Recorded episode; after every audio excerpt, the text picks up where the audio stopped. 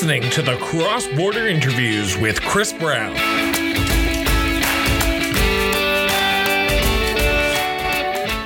Welcome back to a very special Thursday edition of the Cross Border Interviews with Christopher Brown. Today is our monthly entertainment rundown with our new associate producer, entertainment correspondent, Mr. Michael Nichols Pate. Michael, thank you so much for doing this. Greatly appreciated as always. How have you been since our Oscar edition? Not that we don't talk on a regular basis, but how have you been for my, my our great listeners out there in our Twitterverse, in our social media verse? Um, well, as someone who won the Oscars, as we all remember, what was that bet? Whoever wins knows movies better than the other. I, No. no idea what you're talking about. Yeah, yeah. Um, I'm doing fairly well, actually. I am about to go up on the musical I am uh, been doing for the past five months. Musical, the Uh, musical, for those who don't musical, remember it. musical. And then I just auditioned and I'm going to be a part of with Bunbury Players, which we have talked about that on the show before. Um, I'm doing a, a cabaret at the end of May, and then I will be taking a long break from performing because uh, she's tired. Daddy real tired. Uh, yeah, I need some sleep. I need a break, uh, a Xanax, something. Um, and uh, as when this drops, I will actually be on vacation in New York City, New York, New York, it's a seeing some. Broadway. Broadway. Which Broadways are you going to see, if you Well- don't mind me asking? Sure. As of right now, I have tickets to Funny Girl, which has Beanie Feldstein, Ramin Karimloo, and Jane Lynch in it. Um, and it's the first revival since Barbara. So the reviews aren't looking promising, but I'm hoping for the best. Um, we have tickets to see POTUS, which stars Julianne Hough and Vanessa Williams and Rachel Dratch. Super excited about that. Uh, and we have tickets to see Paradise Square, a new musical. Uh, that's also not getting terrible or not getting great reviews. It's getting pretty awful reviews. It's probably going to flop. Um, uh, I think the over under on it flopping are pretty high right now. Uh, and then we still have three more shows to fill in. We're thinking we might try and go see Minutes with Noah Reid from Schitt's Creek. And we might go see Six. We might go see Beetlejuice the musical. There's a whole long list of things we want to see that we need three more slots to fill. Three more slots. Hey, that's all that matters. As long as you've got a productive time in New York, that's all that really matters. Absolutely. Plus, you can come back. You can like probably like in Canada, you could probably like ta- write that off as a tax credit now because you're an entertainment correspondent. So you can just write it off. Right. I don't know how I don't know how taxes work, and I don't want to go to jail like the situation from Jersey Shore. But I mean, if I can get a write off for it, I'm down. Write it off. Write it off. As Jerry Springer would say, what's a write off? I don't know, but they just write it off. So that sounds fun. It sounds like you're really excited to get so back. Is this the first time you've been back to Broadway since uh, you've moved back to Well, New York? It's the second time I'm going to the city since moving back to New York. Um, I have not been able to get to the city more than once last month, March. And then, um, but this is the first time seeing actual Broadway performances since I have been returned and rebirthed to New York State. No, that's good. I'm Yes. excited for you. You are really enjoying that button-down collar shirt, aren't you, right now? I'm living my dream right now. What You can are- I say? You are you are living the dreams of dreams. But speaking of dreams of dreams, I think we should start with the biggest dreams in all entertainment nights, and that is Oscars 2022. It seems like forever ago, but we have not talked on the record about this since. So, as you mentioned earlier on, you did win. Uh, I think I don't have the numbers up in front of me right now, but uh, your tr- track record of not getting the best picture still holds. Continues. Uh, you went with Belfast, I went with Coda, and I think for the major top six prizes, everything else fell into place for you and I. Um, any big surprises for you? Mm, I think I'm a little surprised at how much Dune did sweep. I thought they were going to diversify a little more. I knew Dune was going to get a ton, but I didn't think it was going to get that many. Um, I think now we need to be on the lookout for the next Dune movie. It will either go the way of Matrix and never pick up another Oscar again, or it's going to go the way of the Lord of the Rings and it's just going to probably pick everything up between now and the end of time. Well, I, I do remember because as Dune is uh, written and directed, I think written was it written by? And directed by Denis which how he didn't get nominated, I'm shook. Well, and I think that's what a lot of people were a little bit more concerned about because I don't remember Lord of the Rings, the uh, Fellowship of the Rings, if Peter Jackson was actually nominated that first round. Nope. So, but he was nominated the third round and he did win for that Best Director and Best Picture. So it could go the way of Lord of the Rings. Uh, I don't know if they're doing three movies or if they're just going to do the two and then potentially do the Child of Dune, but we will see because it seems like it's a big franchise now, but let's see how well they can do number two because we all know that the second one's usually the worst unless it's Spider Man 2. Yeah, Which Spider Man 2? the original Tobey Maguire Spider Man 2. Um, Spider Man 3 with Tobey Maguire the first time was and is the pinnacle of superhero cinema. Nothing will ever be better than Tobey Maguire going now dig on this while he is Dark Spider Man in the club. Period. With, isn't that Jessica Chastain? Isn't that Jessica Chastain as Gwen Stacy? No. Are we sure? Yeah. Who was Gwen Stacy in that? Uh, Elizabeth Banks. No. No.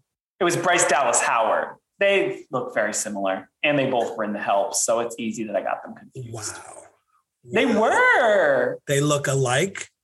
Wow. Yes, they are two white women that look very similar. It's the it's the eyes. They both have that similar shaped eye.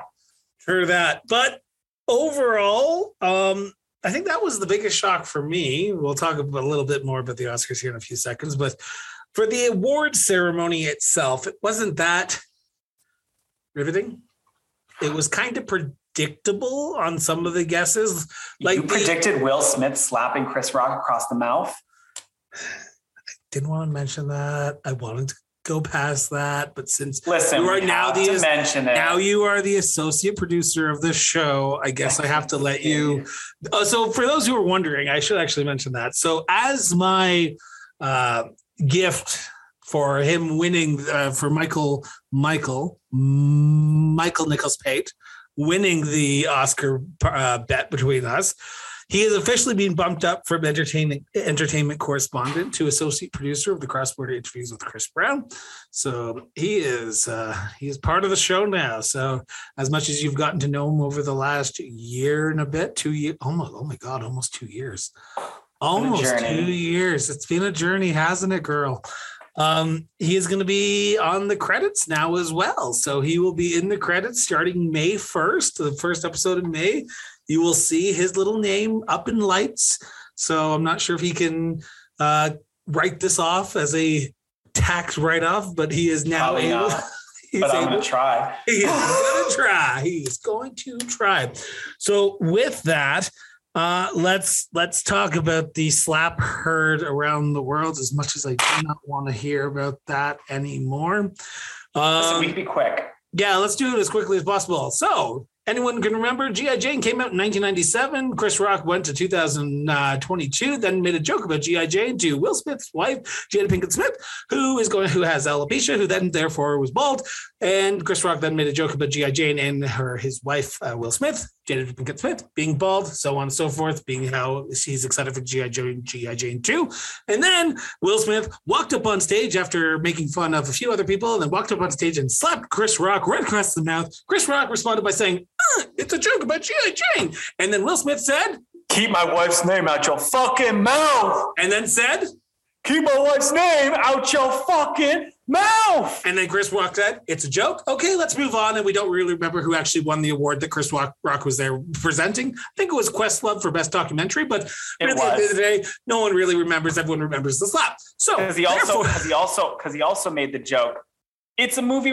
It's a movie with Questlove and a bunch of white guys, and there was uh, a bunch of other people of color on that producer credit that won the Oscar. That afterwards came on and said, "Yeah, Chris Chris Rock got slapped, but he totally was like." Fuck everyone else on this except for Questlove and the white guys.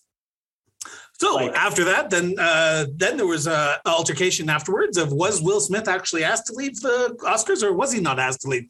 The producers of the Oscars did say that he was asked to leave. Will Smith says that he was not going to. He then released a statement 24 hours after the Oscars, which then therefore made the Oscars then have to say, okay, we're going to do something. Then Whoopi Goldberg got basically got into the whole shit show, which really went, why is Whoopi Goldberg even mentioning something like this? But then it's Whoopi Goldberg, so we let her do anything on the View that she wants to, unless it's about mm, anti-Semitism, and then she gets kicked off.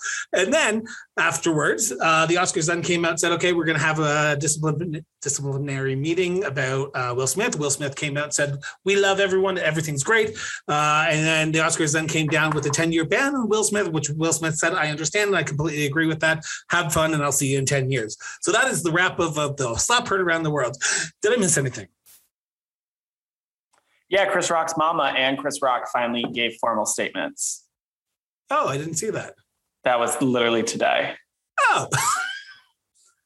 and Chris Rock was like, I've recovered both bruises and my ego. And then Chris Rock's mama was like, fuck that Will Smith. He fucking like a plague on him, a plague on his house, a plague on his family. Like Chris Rock's mama was more pressed than Chris Rock was.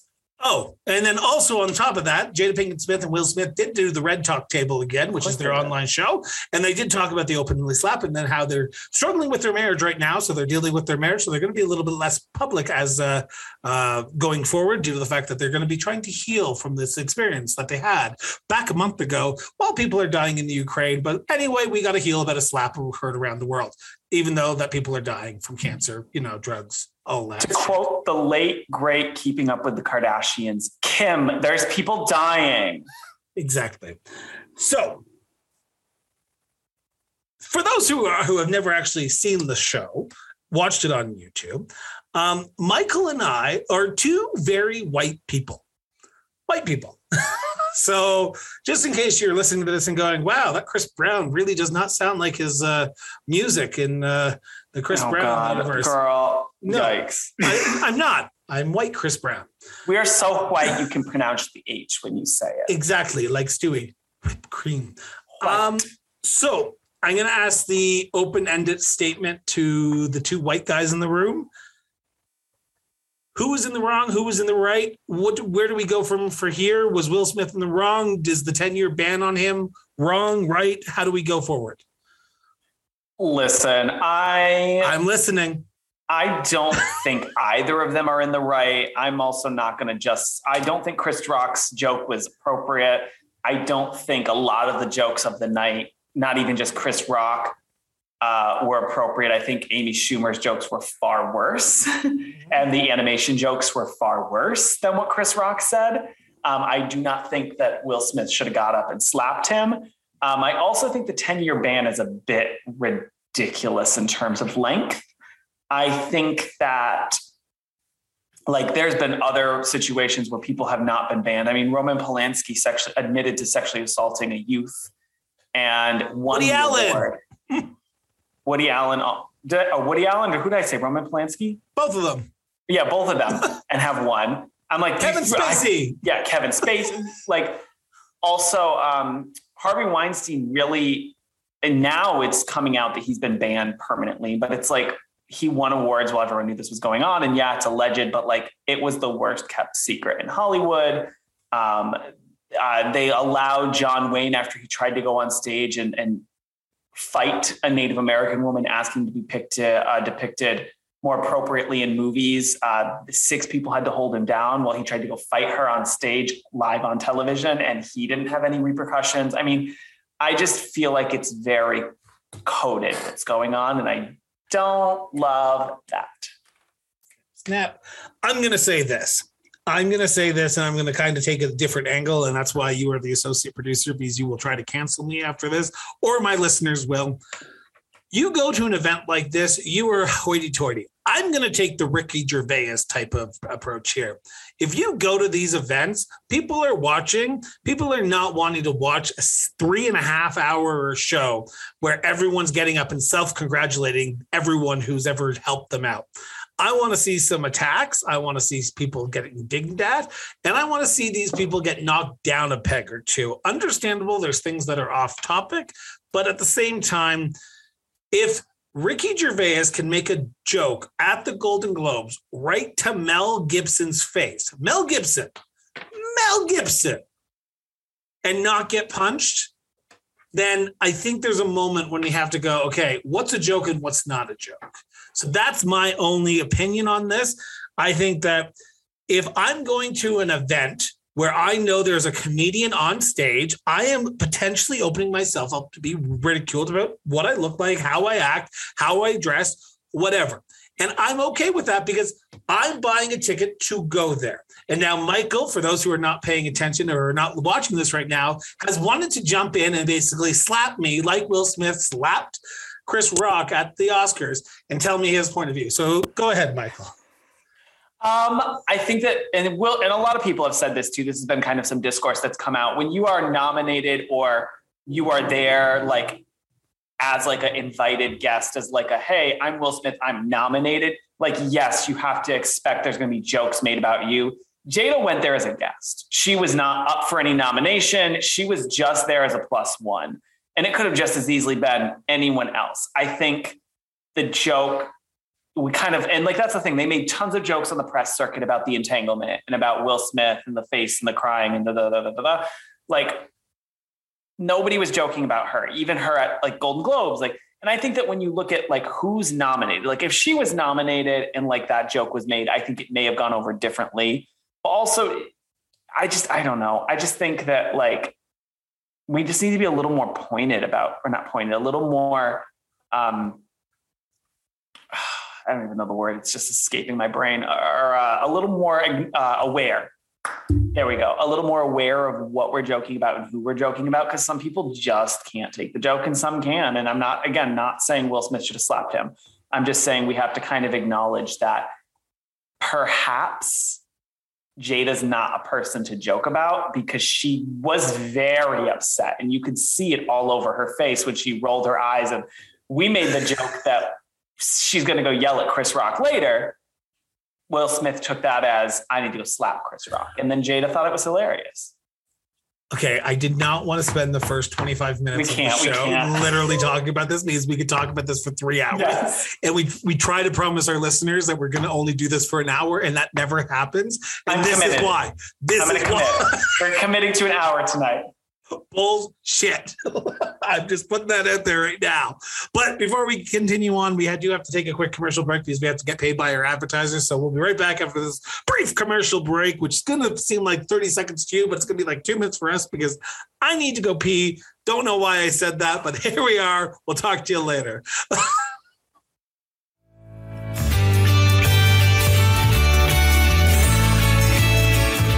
Come celebrate Calgary's favorite cocktail. Calgary Caesar Fest is taking place on May 19th and 20th right here in the birthplace of Canada's official national cocktail. As listeners and viewers of the cross border interviews with Chris Brown, you will receive 20% off your tickets when you use the promo code CBI Caesars. That's CBI Caesars, all one word. Just visit CalgaryCaesarFest.com and get your tickets today.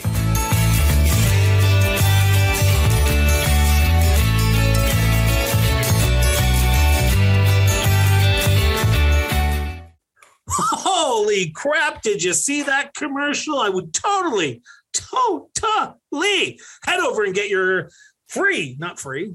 I'm going to start that introduction again because it's not free. And if I say free, then it's going to cost me. I shouldn't say me, it's going to cost us money. I don't like that. More money for me. Exactly. Welcome back. Uh, if you did not listen to the last 30 seconds, I would highly recommend over, going over to the crossborderinterviews.ca website, finding the YY Caesar Fest link, hitting it, go to the Eventbrite page, buy your tickets, use the promo code, get 20% off your tickets for May's upcoming Caesar Fest. It will be a great time. We'll be live streaming from there. So be sure to check it out. Well, I shouldn't say we because Michael is in New York. I'm in Calgary. I will be live streaming from there. Michael, Michael, Michael. Uh, we want to talk about theater for a few minutes here, but we want to go across the pond as the to, oh UK to the UK to to the old UK and talk about the Olivier Awards. Uh, UK, I hon? not what. UK hun. UK hon, ah, RuPaul reference for those who didn't watch the RuPaul reference. ah. Um, so I did not watch the Olivier Awards. I caught some of it from what you randomly texted me, eagerly telling me to watch these things. And then What- you just were like, I hate this. Yep, you you go ahead. You go ahead. I'm gonna sit back and drink my my my random protein shake for radiation after radiation treatments. Go ahead. Love it. So, so the Olivier Awards are the British Tonys essentially, and they are for British theater, specifically like West End and the performance that are going on there. Uh, a couple of the really big winners of the night for a play were Life of Pi, which features a ton of really cool puppets, specifically the tiger. I don't know if anyone has seen the movie that came out, God, six, seven, eight years ago, maybe. The movie book based on the book, based on the movie, based on the book. Yeah. Okay. Um, it's a good journey. Um, but the play is based on down the line, pick one, and it's based on it. Um, it's got really cool puppets. I don't did I send you that one or no? Uh, no, but I did see it because Super I went. cool. I went on a journey when you sent me things. I get sucked into about three Right. hours of my life, completely gone. Going where? Where? Where's the time gone? And then um, musical, it was the revival of uh, Cabaret that was the big winner, with Eddie Redmayne picking up the award. And then the performance that they did for it is the girl who's taking over for, um, God, she was Jessie Buckley. She was in Lost Daughter. She was nominated for Best Supporting Actress this year. Um, Jessie Buckley taking- was the girl. she was Sally Bowles until This new girl. new took girl over. took over and the new girl performed life is a cabaret which is how i want this show always done like very coked out very not good. Like she just had an abortion. The love of her life is a gay man just left her. And this is her one shot to like prove she's something. And it's like minutes after her breakup and her abortion. And like she goes on and sings this song in the club. And it's supposed to like be gritty and dark and coked out. And like the it, brilliant. Like it was brilliant. It's not like the best most gorgeous singing you've ever heard because it's not supposed to be it's supposed to be like she's in a two-bit shitty club in berlin Um, and she is fallen from grace so for those who don't know about the Olivier Awards, so this is the point in time where I'm going to turn the tables a little bit. I start asking you questions because I want to learn, just like my list, our, our listeners want to learn as well. The Olivier Awards are they a preamble to what we can expect to see on Broadway in a few years?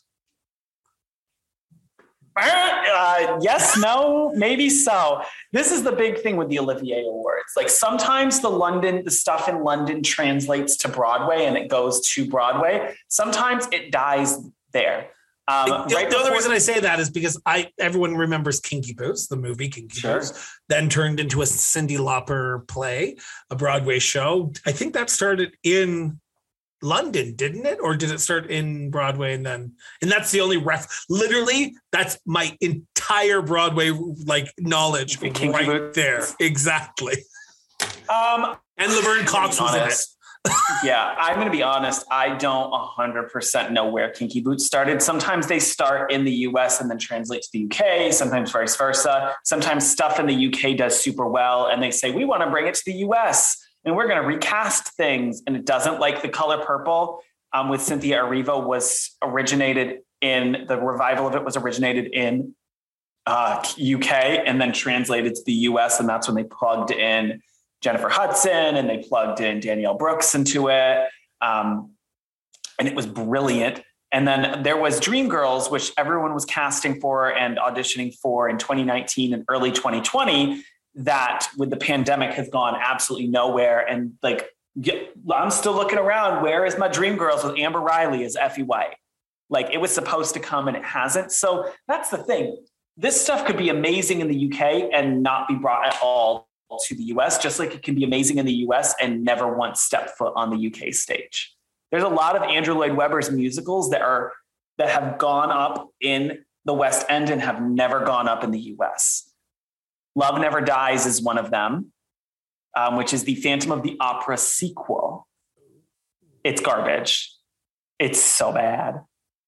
He should have. He he should have stopped. Uh, Already had done that. There also is this Andrew Lloyd Webber Cinderella, which is currently at the West End. Um, yeah, he had to make his own Cinderella. It's Andrew Lloyd Webber. What do we expect? Um, Memories. Love it. There was there was a production of Cats that had Nicole Scherzinger as Grizabella the cat, and it was it was amazing in the UK. Wait, whoa, whoa, Never whoa, made it to the US. Whoa, you're meaning that Cats was around before Rebel Wilson, Judi Dench, uh, uh, like James Corden took a turn at it? Like really? I am shook, shook. Do you want to hear some of the most shocking news? What's that? For a while, Cats was one of the longest running Broadway shows of all time. And it's still, I believe, in the top 10 What's the top one? Do you know? Phantom. Is it really? Is it? Phantom's been running since 1988. What's that? Why is that so popular? I don't know. I'm gonna be so honest. I've seen Phantom on Broadway. It's good. It needs a revamp. Like it's time to close Phantom and let something else go in there. But it's such a staple, just like Wicked's never gonna close. I don't think Book of Mormon is ever gonna close. It's well, I can see Book of Mormon. It's kind of funny. I like it. Well, I laughed. I, it's good. Book it. of Mormon's great. I, I enjoy it, and they just revamped it so that they they had conversations and they said we need to change some of these jokes because they are no longer really kind of culturally accepted.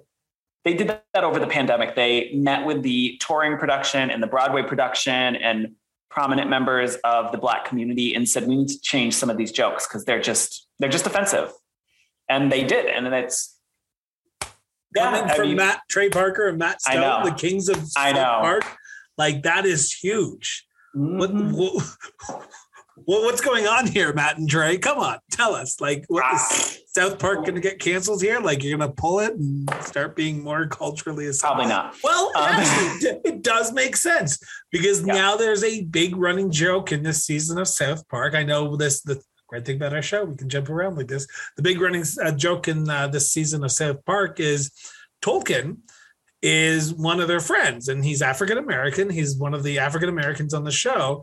And the entire time for the first 24 seasons or however many seasons, everyone thought it was Token.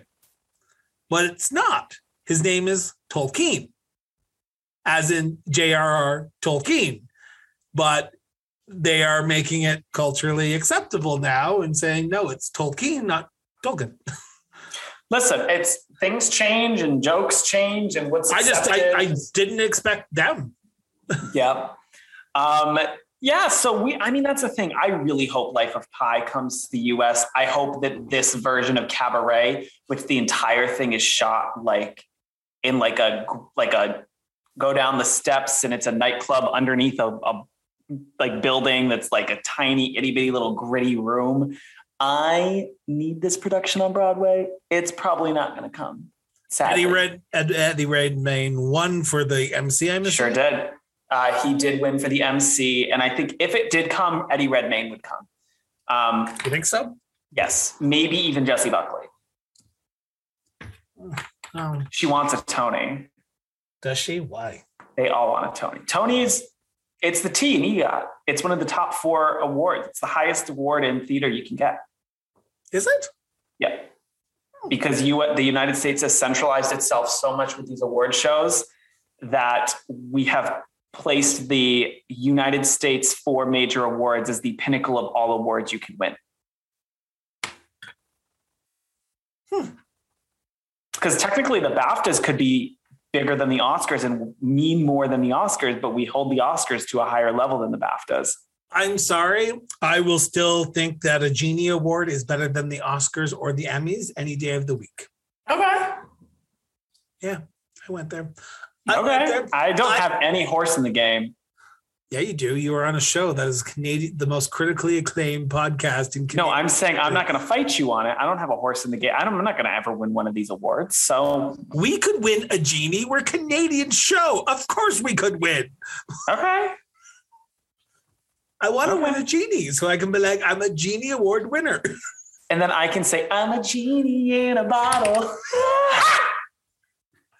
More like I'm a genie in a Zoom square. ah, oh my God, I'm my bags under my eyes are huge today. I am exhausted, um, guys. so so it sounds like the Olivier Awards are they're setting up for something that's coming. Tonys are uh, not the Tonys. Broadway is back open. It seems like the pandemic is kind of over. I know you said at the beginning of the show that you're go, you're heading down there. Actually, as we're talking, you're probably on the train heading off to. Oh, actually, by that time, you're no in New York. Thursday, I'll be in New York. I'll have already have seen Funny Girl and POTUS. I've also ha- I will have seen Olivia Rodrigo in concert because that's Tuesday night. So yes, that's right. Because we're about to go into our musical uh, part of the show, and we're going to talk about Olivia Rodriguez. Which, if you remember back to Rodrigo, Rodriguez, Rodrigo, Rodrigo. uh, if you remember back to, I think it was November or October of last year, uh, she had released her first album after breaking up with a gay guy from the High School Musical, the musical, and Michael got me to listen to it, which I then had to then talk about on the following podcast. He is going to see that in New York. Uh, God bless your husband. no, he's excited. He's even like she's very good. She's very good. I'm like, oh yeah, listen. yeah. Oh, I can't, can't agree with you anymore. Oh yeah goop gagged and got. Uh, she is super good. I'm excited to see if she's actually going to be good live or if we're going to get uh, Taylor Swift. Yeah, Taylor Swift writes gorgeous songs and she has a lot of auto tune that makes her sound good. Or Beyonce. Um, her live. Well, no, I've seen Beyonce live. Beyonce can do it live. Taylor Swift can't. She can. I'm telling you, Beyonce can do it live. Say what you want about her, if you like her music or not. She can at least sing live. No, she can. Like I've, I've I, I, I promise you, she's singing live. Okay. Well, as you can imagine, um, with Michael heading down to Broadway to help do some of these shows, he will be back. Of course, he will be back because it's part of his show now. He will be back in be back, be back, be back, be back in May, and we will be sort of giving our reviews. Well, not me, but he will. He will tell us all about his experiences down in the great Broadway, NYC, and talk about Olivia Rodrigo. Yes, Rodrigo, like her car goes because she now has her driver's license. How long have you been sitting on that for? Like 10 minutes. I think we need to have another bet to kick you off the show as associate producer. Hey, That's rude. our, our listeners have come to uh, agree that I am the mean one in the group. You're just here for the levity. I'm just here for the vibes. The vibes, the this, that, and the other. Um, talking about music, while I would love to continue talking about Olivia Rodrigo, um, the other big story that happened over the last 30 days is Coachella. Uh, Coachella. where where where the rich of the rich get together and have their own private concert in the middle of a desert where they can sit and veg out and do as much drugs as possible before having to go back to the reality of their everyday life. Um, so Coachella happened. It was a thing. It was a music festival. I know one person who actually went. Really? Yeah. Um, what what what's your takeaway? It seems like Canadians were sort of the big thing this year. Shania Twain, Justin Bieber, uh, The Weeknd were there. Harry Styles was there. What any big anything you want to talk about Coachella for a few minutes about because that's about as much as I know. I was just going to say. I was just about to ask how much much more of Coachella do you know? You're doing really well. That's it. Okay. that, um, is, that is my two minutes of semi research of hearing someone else talk about it for five minutes. Coachella is how do I say this nicely? Um, not fun. Nobody that goes to Coachella unless you are having VIP um, is having fun. They're there for Instagram. They are there for social media. Um, I don't know anyone that's ever gone to Coachella that's been like, that was a really enjoyable experience. It's always been, that was miserable. Oh, but your Instagram pictures look like you're having fun. Yeah, that's Instagram. Um, Coachella also is run by a gentleman who frequently and consistently is donating money to Donald Trump, to the Republican Party, to gay conversion. Oh, yeah. Oh, yeah. He's not a good person. And he gets all these liberal folks from Southern California to flock to his festival and bring him money. And it's all for Instagram. The only reason people go to Coachella is to say they're at Coachella. Okay. And with that knowledge now in my head, that will be the first and only time this show ever talks about that festival that shall never be named on this show ever again. Listen, we can talk about it. It's just I'm never going to go. I don't this this culture that we are in of everything has to be put on social media is getting really really really really boring yeah life is not social media yeah you can experience things that don't actually need to happen on social media sure that's why the theater is so great because you cannot film copyrighted material. You can't.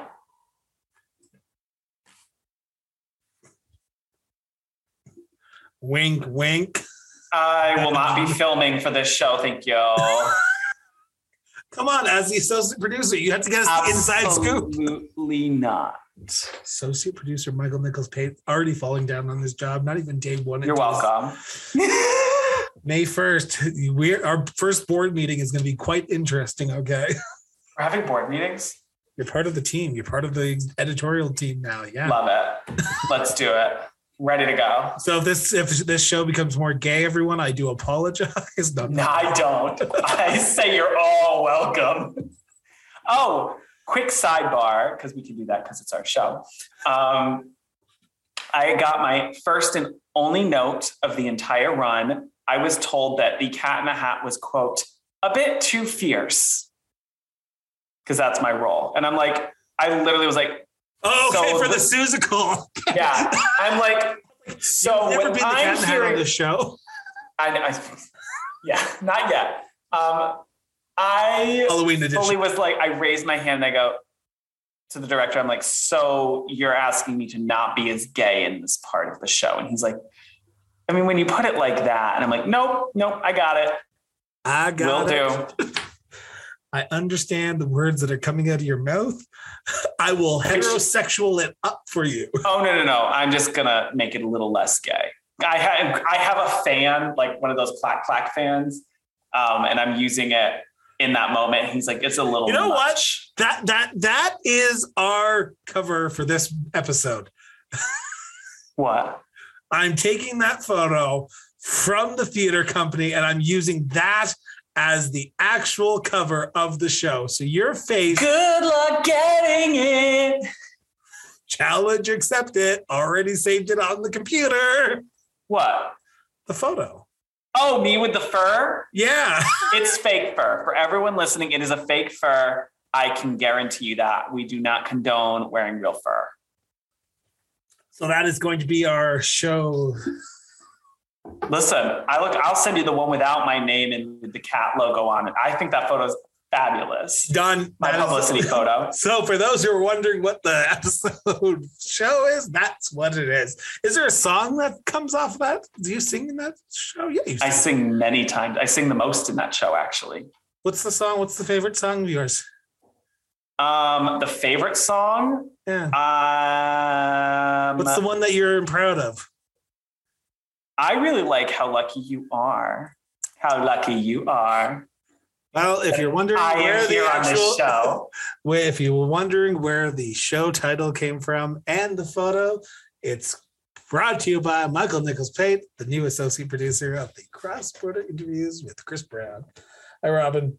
You're upset, aren't you? Of course. So, with that, uh, what else did we want to talk about? Actually, we're going to take another quick break, and then the next segment is going to be the long segment because we have some discussions about Johnny Depp, about Jim Carrey, about Sylvester Stallone, about what's going on in Florida, because every entertainment show needs to talk about Florida at least once. And then, of course, our ongoing segment, Where in the World is Jason Derulo? I gotta go. Jason. So, with that, we'll be right back after this brief commercial break.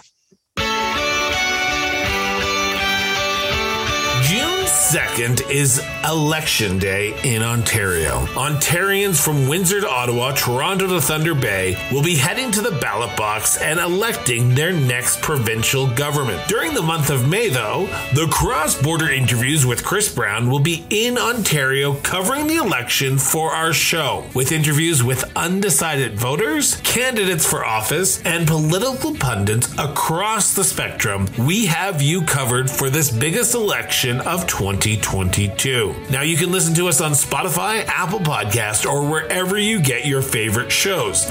Or if you're like me, watch the show online via YouTube. Welcome back. Uh, as the show, as the commercial just said, I will be heading back to Ontario every weekend during the month of May to talk about the Ontario election. So tune in to our social media feed. It's going to be fun. And then, so this is going to be breaking news. We will be coming down to New York to actually chat with Michael live in person for an upcoming episode on Euphoria. Live from New York. It's Saturday night. No, uh, NBC, please don't sue me or us for that. Yeah, that's what you say. Um, so let's talk about celebrity news that's happened over the last uh, 30 days. I think the big one that we have to start off with is the court case that seems to never end. First starting in Brit- uh, Britain, then heading to Australia. Now making its waves all the way in uh, California. That is Johnny Depp suing his ex wife, Amber Heard, for defamation of his character. Uh, I have not been watching this as closely as some. My father, my father of all people, texts me and says, Have you watching this Johnny Depp stuff? It's kind of interesting, isn't it? I'm like, No, I've got other things that I got to do. Um, Michael, um, briefly, if you can, because I could probably do it, but I don't know all the interworkings. Briefly describe to our listeners who, like me, have so tuned out the Johnny Depp and Amber Heard, or whatever you want to pronounce her last name, ordeal in two minutes, two to three minutes, like I did with Will Smith and Chris Rock. Sure, I'm not going to go as fast as you, just because um, that's too much. Um, but I mean, at this point, Amber Heard and Johnny Depp, it's, I mean, we're all, I mean, unless you haven't been following or even are unaware of who these folks even are, uh, Amber Heard accused Johnny Depp of domestic abuse. Johnny Depp lost a bunch of work. And then Johnny Depp accused Amber Heard of domestic abuse, and Amber Heard didn't lose work. So then there was a big, big push of social media and the internet to essentially get her canceled, which then led to Johnny Depp now suing her for defamation and lost work and all this other stuff. And it's, I mean, we're, I'm barely watching it. It's just all over the TikTok. And I'm like, I'm trying to watch funny dog videos. Like, I don't, and it's like every single person's talking about this and everyone is picking sides. And I'm going to be honest, I don't think either of them are great people. I mean, Johnny Depp has a track record of being abusive on set to other folks working with him. I mean, they're both not great people. I, I, and I'm not justifying anyone's abuse of anything. Amber Heard also being shown as being very manipulative and all the videos coming out, and she's being. Um, now there's also this whole thing of how she's copying his outfits that he wears the next day, um, and like it's it's just so much. And the internet is like feeding frenzy it right now. They're eating it up, it seems like. Yeah. Because, uh, as I said, I have not been paying attention to this. For those who don't know, and I'll give a little bit of a backstory here. Johnny Depp, Pirates of the Caribbean. Johnny Depp, Fear and Loathing in Las Vegas. Frank and Frankie and Beanie, if I'm not mistaken, that's the name of the Frankie and something. Uh, he's been around. He's been around since the 90s. Yeah. And uh, Amber Heard, relatively new to the entertainment business. If I'm not mistaken, they met on the uh, movie Fear and Loathing in Las Vegas, where they got together and now they, they got married after that. She is popular for those who are the comic book nerds in the group who are listening to this right now. She was in Aquaman uh, as Mera, and she is mm-hmm. going to be in Aquaman 2, but it seems that movie seems to be delayed and delayed, and I wonder why. Yeah. So she is more famous for that role. I think that's her only big. That's about claim, it. And that's her big claim to fame. Uh, in reality, she's uh, blonde, but in the movie, she's red, so it kind of looks different. But you would know where to see her. Um, the only thing that I haven't seen from this shit show, and I can tell you, I can say that because I'm going to set this up, is correct me if I'm wrong. Did someone poo in a bed? I don't know if there's video of it or photos of it. It was a I photo. think it's a tweet. It was, okay. Oh, or not a tweet, a text. But okay. there may be a photo and I just haven't seen it. I was watching because I uh, it was the one time it came across my Twitter feed and I was like, okay, I'll click on and see what the fuck it's all about. And I was like, what the hell is going on here? Well, also there was a video that came out that Amber Heard posted of Johnny Depp like slamming doors in the house and throwing around coffee mugs and glasses and drinking in the morning or something. And it's like it's just all this freaking like non-stop media that both of them are presenting like more texts against the other and more videos against the other and photos. And it's just like why? And like the media is eating it up.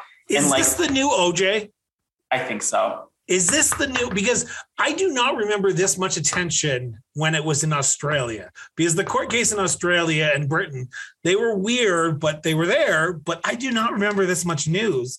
Now that it's here in LA, it's like fucking the paparazzi have just yeah. swarmed LA in that courthouse to try and get their yeah. big claim to fame and it's being live streamed. And I mean, you can go on TikTok, scroll through TikTok for 30 minutes, not even 30, scroll through TikTok for five minutes and you'll find someone live streaming it on TikTok.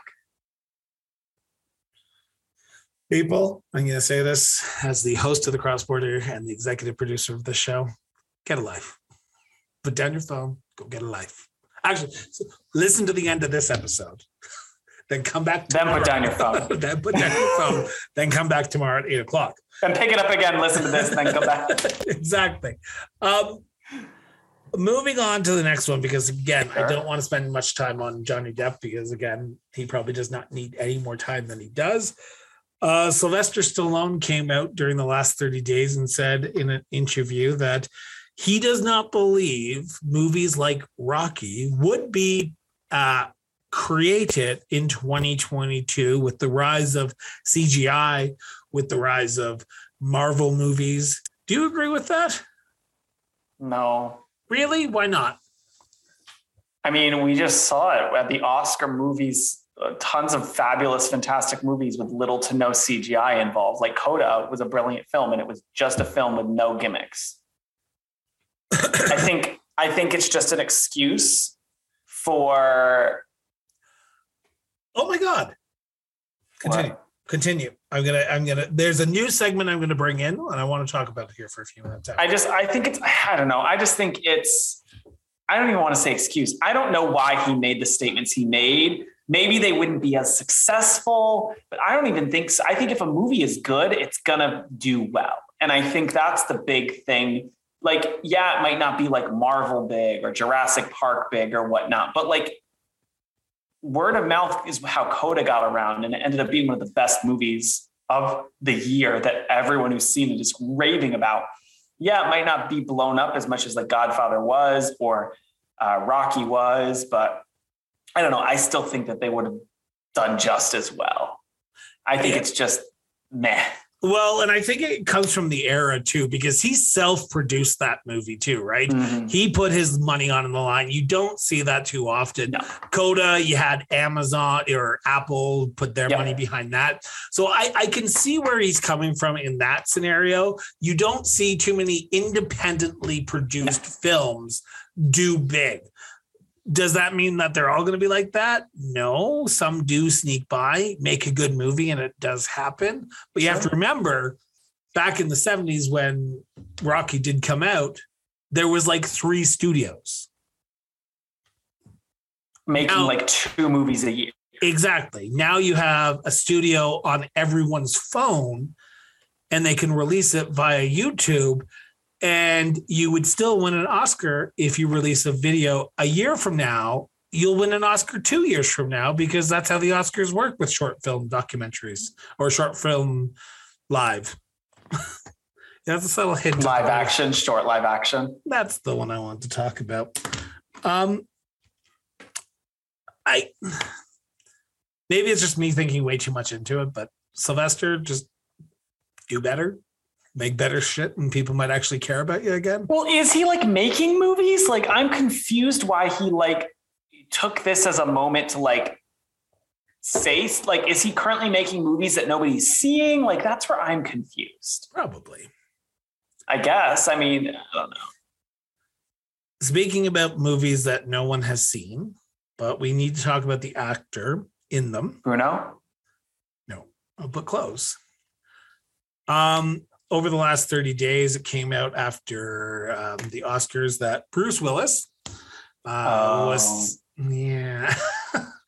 yeah, this is this is the, this is the sad part of the show, everyone. So I do apologize for bringing us down a little bit, but it was announced that uh, Bruce Willis, after many years in the movie industry and television industry, would be retiring from the entertainment industry due to a uh, neurological aphasia, which is causing him to uh, have trouble remembering lines, saying things.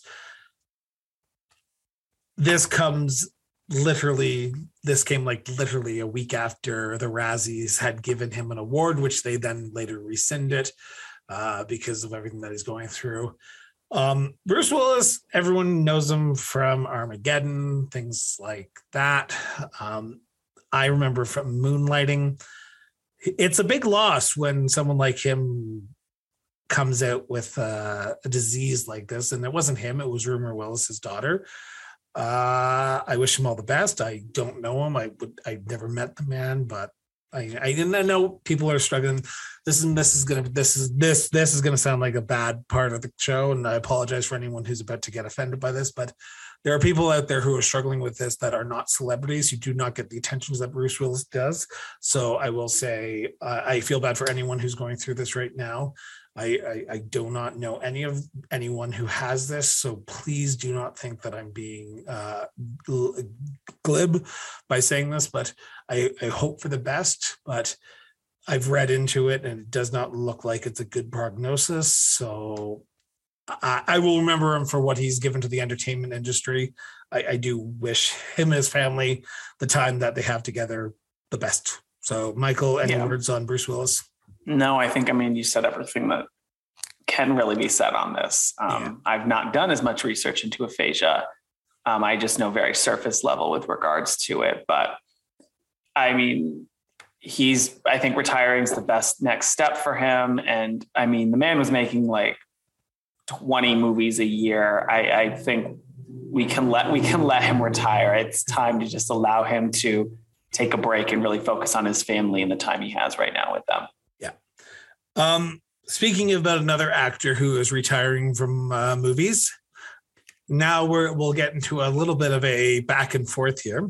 One of the one of the first reasons why I got hate mail from Michael, and probably to this day, the only reason I got hate mail from Michael for Michael on the show. Um, Jim Carrey on his press tour of Sonic the Hedgehog 2 uh knuckles or something whatever the sonic the hedgehog 2 i'll just say that uh announced that he was stepping back from acting. He was going into a sort of keep. My god dang Canadian actor's name out of your god-forsaken mouth. I've said not a nary a moment. Continue. Um, announced that he was going to be stepping back from acting and just relaxing. Uh, this he did uh, allude to the fact that he may come back though, depending on the script. So I'm about to mute myself because I'm not going to let Michael talk. But Michael, because I if I don't mute myself, then you'll hear me interrupt him every five seconds. I'm a big, massive Jim Carrey fan. Michael is not. If you've listened to the show beforehand, you know what he's probably going to say. But Michael, what are your thoughts on Jim Carrey retiring from the movies? To sum up, a very great philosopher named Elmo. Too bad, so sad. Bye, Rocco.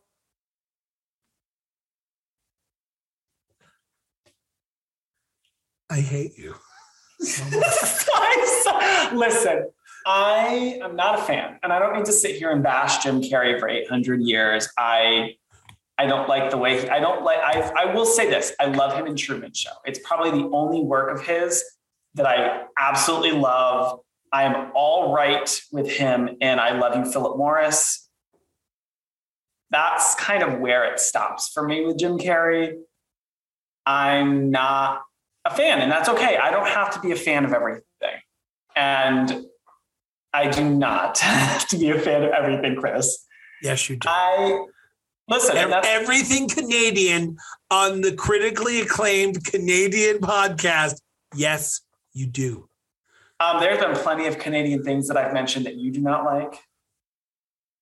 Like what? Justin Bieber. I like his one song. He has more than one song. No, he doesn't. I rest my case. um, and, and listen, if, if you are a fan of Jim Carrey, this is probably devastating baby, news. baby. Ah, yeah, But baby. if you are not a fan of him and find that he overacts like I do, which that's what's being asked of him, he's following what the director is telling him to do because he can pull back. We saw it in Truman Show. I thought the Truman Show is one of the best things he's ever done. Just number like Than- 23? Number what? Number 23? Haven't seen it. Lemony Snicket's series of unfortunate Not a fan. better than the Neil Patrick Harris one though. Oh, 100%. I mean, Okay, thank God. I just, I, I, I, I, the Lemony Snicket books, I couldn't even get into. So, I mean, that also is just a twofold of not liking the book series. I think I was, when they came out, I was a little too old for them to really properly enjoy them. Now, to quote one of my uh, shows that I listen to on a on a on a weekly basis, to quote a show that I I I, I tune in so quickly every Saturday morning. What's the beef? Why is he retiring? I don't know. Do you know? No, I don't. I was just trying to figure that out. Is it he's not getting jobs anymore? Like, is He's he? probably not. He also is not, he's got some kind of questionable beliefs. Like he's very anti vax. is he? Yeah. Hmm. Like in, like he and Jenny McCarthy are like two of the most Were they commonly known they about anti-vax. No, maybe I don't. I don't know. Maybe, It seems like they would have dated. but he's very anti-vax, and like, so he's not got a great reputation because of that. And also, I'm sure that the roles aren't coming in. I mean, he really hasn't had too much work. And then Sonic, I think, is the most recent things that he's done, and those are He might not have gotten a lot of work, but he's bankable. Is he? Sonic's not doing great, is it? The first one did. Is the second one? I I don't think it's come out yet. I think it comes out in May. I thought it was out already. I thought I saw TikToks about it. It is totally. Yeah, it is out. Okay, I apologize. For those who want to go see Sonic the Hedgehog 2 in April Calgary, Calgary this weekend, um, give me a shout. I'll come out and not go to the movie theaters and I'll just go get popcorn and a drink and come home and wait till it comes out streaming. Um, yeah, I don't know. I mean, yes, he the movies are bankable, but is that because it's him or is it because it's Sonic the Hedgehog? True that.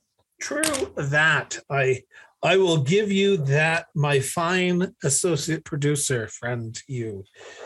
Okay. So we have talked about the three big uh, celebrity news stories. Let's talk about the the biggest, one of the biggest stories that's happened over the last 30 days in the entertainment world. And that is the fight. And this is kind of crossing borders on the cross border interviews. How long have you been sitting on that one? Every day I do this show. I can't with you. Um, this is going to cross the world of politics and entertainment. Ron DeSantis, the governor of Florida, has come out and personally taken a bullseye to Disney World and said that Disney World is no longer going to get the tax credits and the ability to do what they want on their grounds without the proper processing that has been a long-standing tradition for Disney World since the 1970s when it first opened.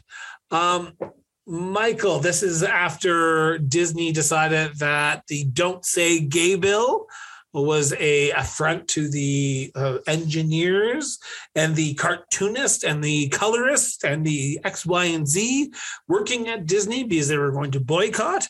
Um, what was your thoughts as the American in the room? As the American in the room, America, America.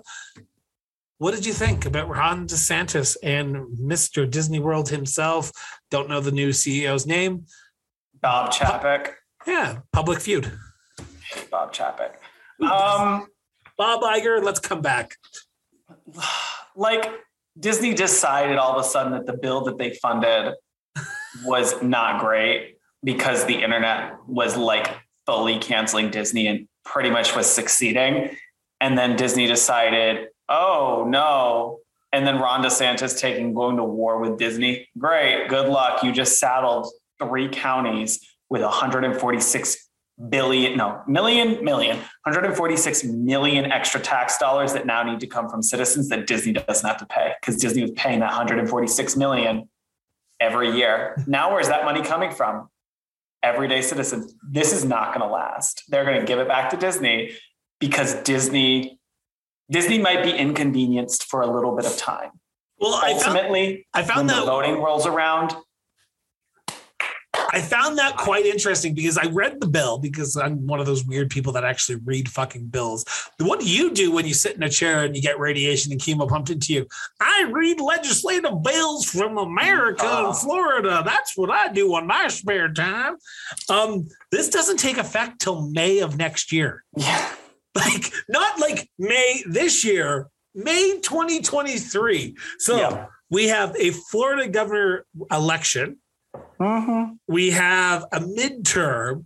You don't think this is going to be changed within 10 minutes of that midterm going, well, we saw the errors of our way. not even that. He's going to use it to get elected by the with the conservatives going, yeah, you said fuck you to Disney, and then he's going to reverse it the minute he's reelected. and then he's going to run for president. Yeah, good luck. Not if Donnie wants to. They're all going to step down if Donnie wants to. DeSant, uh, anyway, that's a political show where the Yep. Nope. show. Nope. Nope. We're not doing politics. You can't. No, no. Um, but I'm I'm surprised that Disney's gotten a backbone in this. I'm not. Really? No, what this is doing now that Disney's decided to get political is it's forcing them to pick a side. The fact that people are now more cognizant of, hey, where are your money? Oh, you're spending money for this and this. People are then choosing to not go. So people are looking, the conservatives are looking and saying, oh, Disney's becoming very liberal. We're not going to go. Disney's supporting liberals. The liberals are saying, oh, look, Disney's supporting conservative politicians because Disney's giving money to everybody. They're just giving money to people to try and get as many people in their back pocket that they can.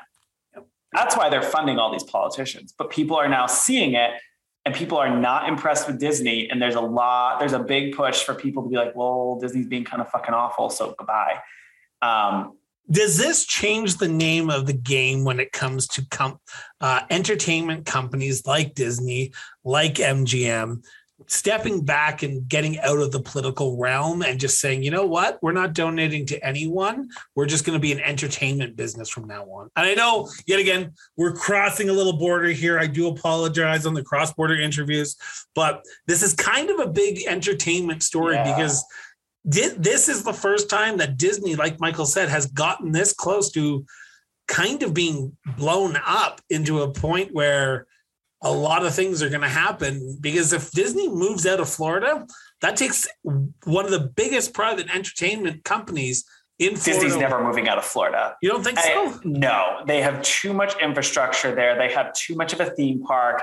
They would have to pro- like to move all that theme park too. We wouldn't see Disney probably open back up for another five or six years if they shuttered, and that's pretty much their sole income right now is these is Disney World.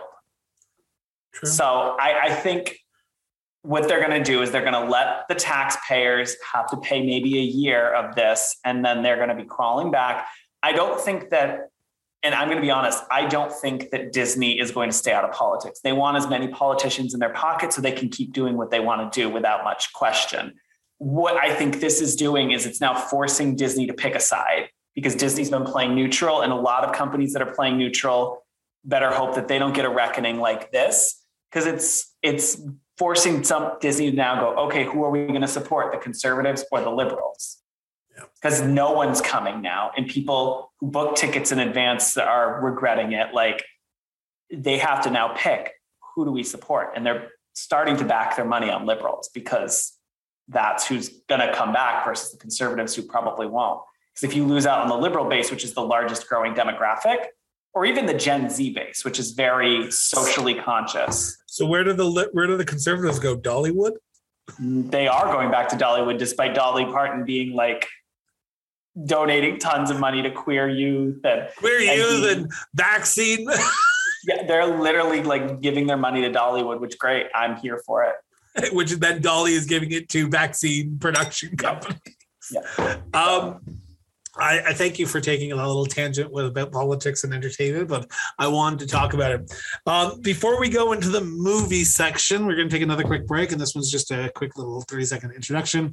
Uh, and then we'll be back with our final wrap down of movies and television uh, that's happened in the last 30 days, and a little bit of a preview, and then we'll uh, bid you adieu. So, with that, here we'll be right back after a 30 second commercial break. Talk to you soon. We pride ourselves on going beyond that 15 second soundbite by becoming a backer of the show. With a quick visit to patreon.com and searching cross border interviews, you can help continue this show. For as little as $3 a month, your support can ensure we grow and bring new and exciting things to our growing listenership. Click the link in the show notes and back the show today.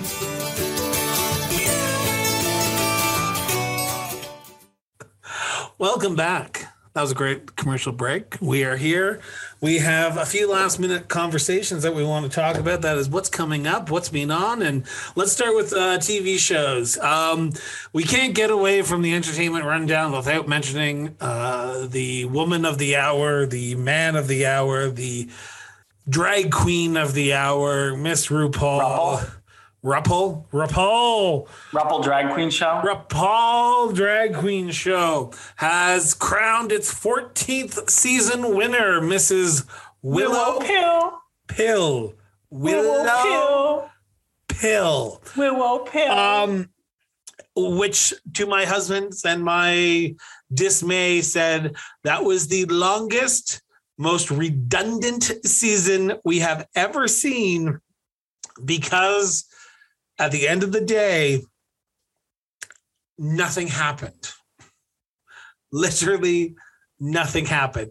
And I saw these social media people go to town and say, every single one of these queens need to be invited back on to an all-star season because they're all all-stars. Do they? Yeah. Do they? Do they?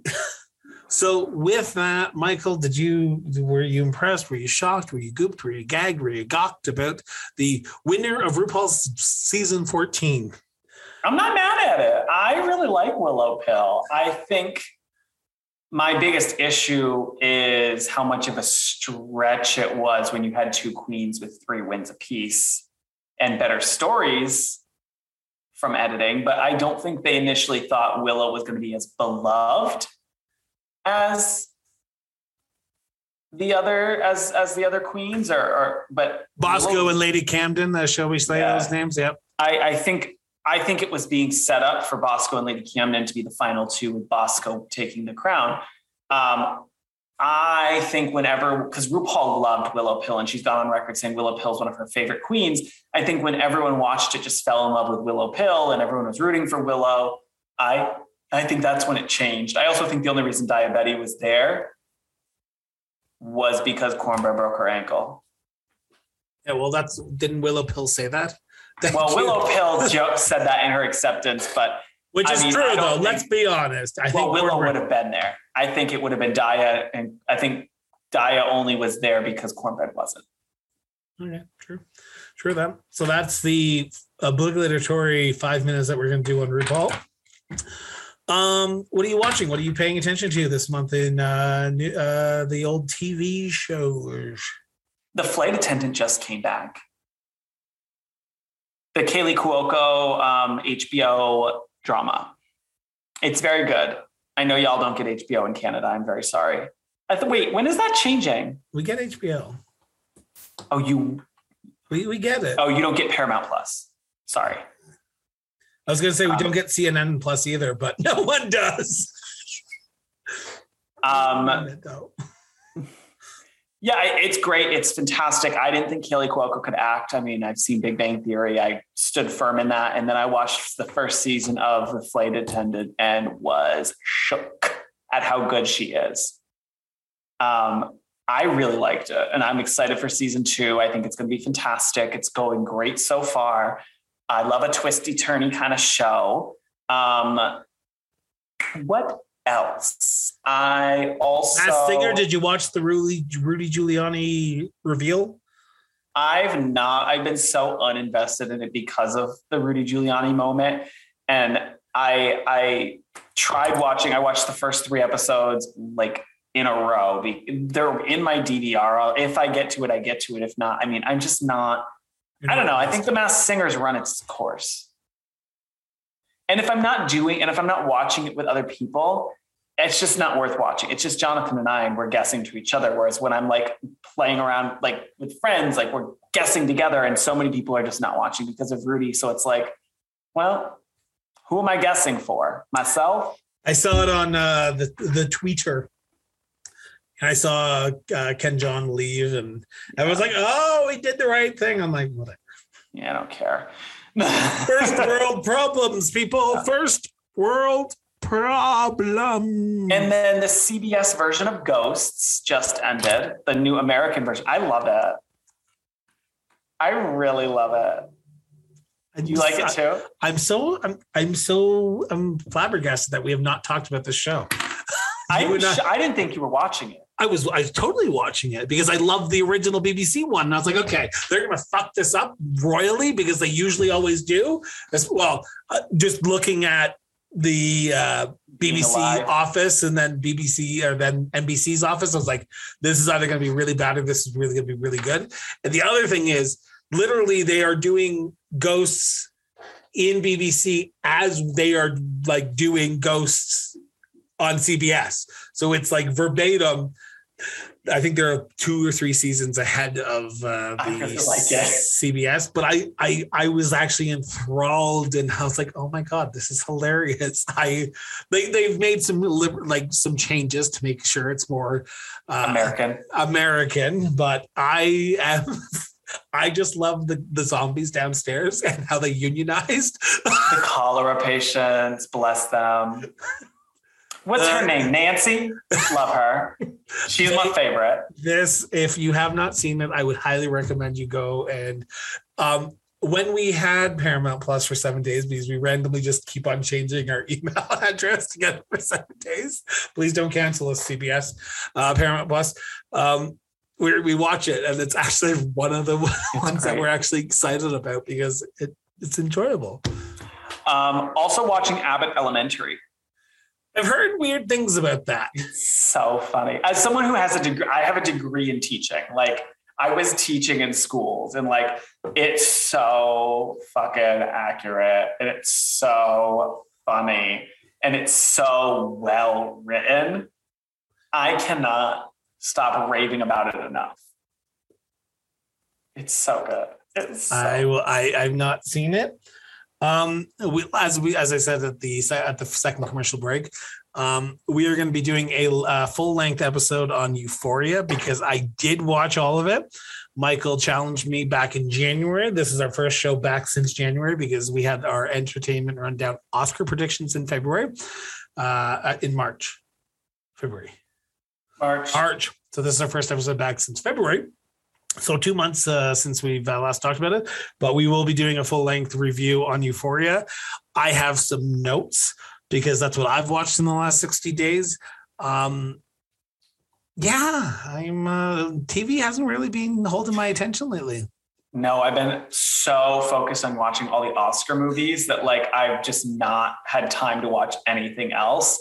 I will say I've watched two movies: um, Death on the Nile, The Batman. They Which, if you want to, if you want to, which they're on Crave TV for those listening in Canada, um, I would highly recommend tuning into Saturday's uh, movie reviews because yes, they're on Saturdays now because just this week Surprise. yay um be sure to tune in this saturday we have three new movies that will be coming out with one of them is yes, yes the batman and we have some strong opinions on it We sure do. um so with that uh i guess the only thing that we need to talk about is no you don't want to you don't want to say his name No. no you don't want to say his name Mm-mm. okay The I go home.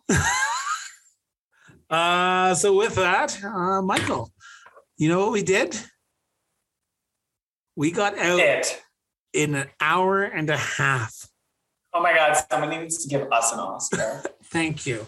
Like for serious, just because we have two hours does not mean that we need to take two hours. Um, so thank you for tuning in. Michael, do you have anything last minute to say? Um. uh, no. So with that, uh, I am Chris Brown, the host and executive producer of the Cross Border Interviews with Chris Brown. He is Michael Nichols Pate, the entertainment correspondent and associate producer of the Cross Border Interviews with Chris Brown. Uh, we will be back for another great edition of the Cross Border Interviews Entertainment Rundown at the end of this month. End of next month, sorry, end of May. Uh, if you have any suggestions on what we should talk about, highly recommend it. If you haven't already, head over to our YouTube channel, check out our Night of the Movies movie reviews, where we have reviewed up to, including 29. 29. That's right. You heard it here, right here first. It's actually 27. I can't do math here properly. 27. 27 movies. Uh, we would highly recommend that if you have some movies you want us to review, submit them. Go to our website, crossborderinterviews.ca. Submit some of your favorite movies that you would love us to actually review. Now, there is a sort of uh, brief uh, note here. Make the movies that people would know, not random B or C or D movies. We have been getting a few in, and there's some that we go, What is this movie? Then we look at it. There's one that's coming up. I would highly recommend. That is my dog. I do apologize. Highly recommend you tune in this Saturday for some great movies, and then next Saturday or the week after for some others. Michael, thank you so much for doing this. Greatly appreciate it. Love it. Love it. Anyway, have yourself an excellent day. And remember, guys, get out from behind social media now that Elon Musk owns it and put down your phone and actually go and talk to somebody. Have a conversation and stop tweeting. Elon Musk! What? Elon Musk owns it. I'm dead. No, he does. Not yet. As of today, he does. Oh, he owns Twitter. He owns Twitter as of today, $44 billion. Enough to solve world hunger, but we thought we would save free speech first. So, with that, have yourself an excellent rest of your day. Talk to you later. And remember, guys, just keep talking. Bye. Bye. Cross Border Interviews with Chris Brown was produced and edited by Miranda Brown Associates Incorporated. To learn more about us, visit crossborderinterviews.ca.